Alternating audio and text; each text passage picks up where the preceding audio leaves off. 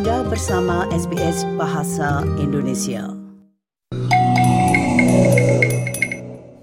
SBS SBS SBS SBS SBS This is SBS Radio.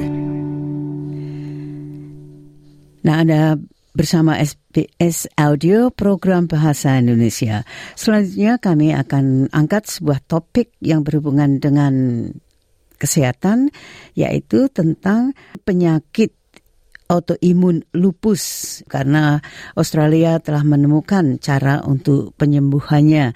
Nah, bagaimana itu? Marilah kita simak rangkuman Bapak Riki Kusumo berikut ini. Peneliti Australia telah mengembangkan apa yang mereka sebut sebagai metode baru yang pertama di dunia untuk mengobati penyakit autoimun lupus. Dua tahun yang lalu dari uji klinis, metode ini menargetkan sel T dalam sistem kekebalan tubuh, menawarkan pasien kemungkinan pengobatan tanpa obat dan efek sampingnya.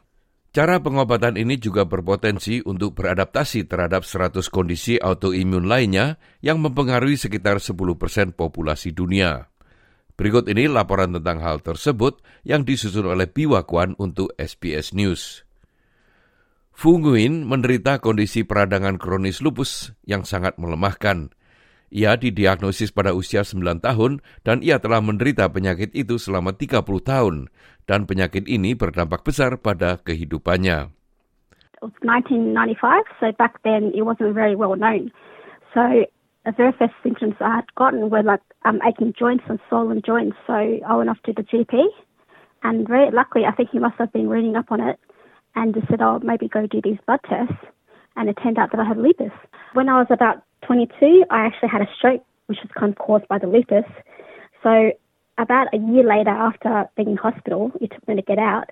Um, I was got diagnosed with epilepsy as well. So after that, I was kind of told you can't really work because stress will activate the epilepsy and have seizures.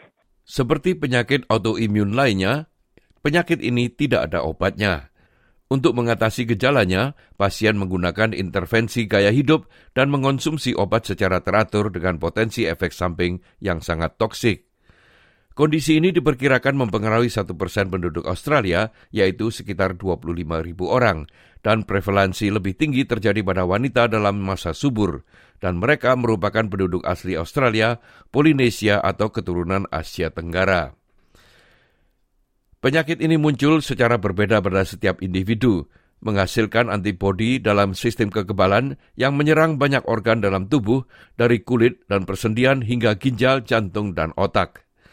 Bagi wanita berusia 20-an dan 30-an, hal ini memberikan peluang satu dari 10 kematian sebelum menginjak usia 40 tahun. Demikian menurut meta-analisis data global yang diterbitkan di Simon Arthritis Rheum pada tahun 2012. Bagi Nguyen, pengalaman hidupnya dengan penyakit ini telah mendorongnya untuk mendirikan kelompok dukungan pasien Lupus Victoria untuk membantu orang-orang menghadapi suka dan duka penyakit ini. with lupus, it's very unusual to have some symptoms. So sometimes people come on and ask, is this unusual? Is this how this is supposed to be?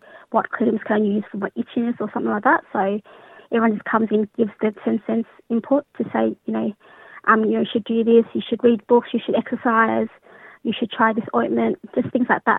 I think with the group, because lupus is still very unknown now, sometimes family of newly diagnosed patients still don't understand. So at least they come in there and they're able to talk to people that know what's going on, and it really helps them that way.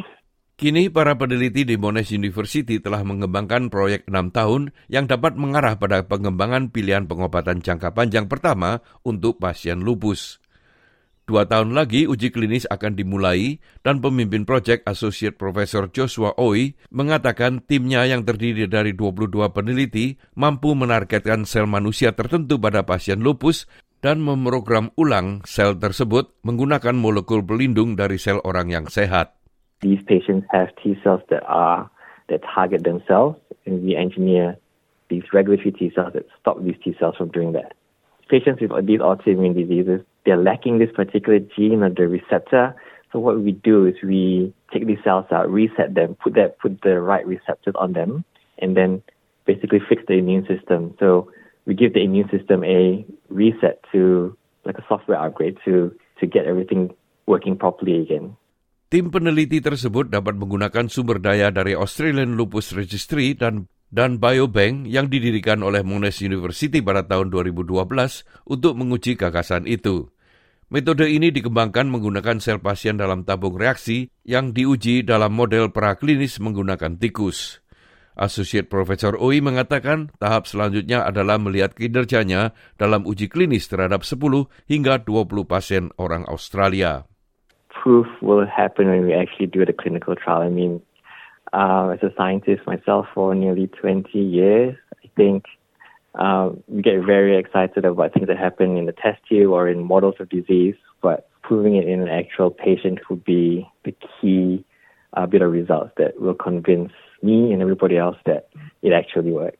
Ia mengatakan intervensi yang spesifik dan tepat sasaran telah meminimalkan efek samping. Namun hal ini akan diawasi secara ketat dalam uji klinis.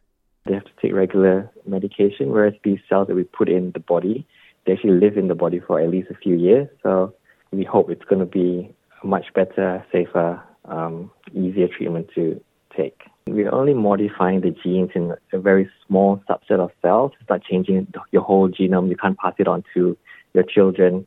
And once these cells do what they're supposed to do in the body, there's no there's nothing to suggest that it would cause anything harmful. Plus, the cells that we are engineering, they are anti-inflammatory, so they're unlikely to cause any sort of like bad side effects. Demikianlah tadi rangkuman yang disusun oleh Piwakwan untuk SBS News dan disampaikan oleh Ricky Kusumo. Sukai, berbagi, komentar. Ikuti SBS program Bahasa Indonesia di Facebook.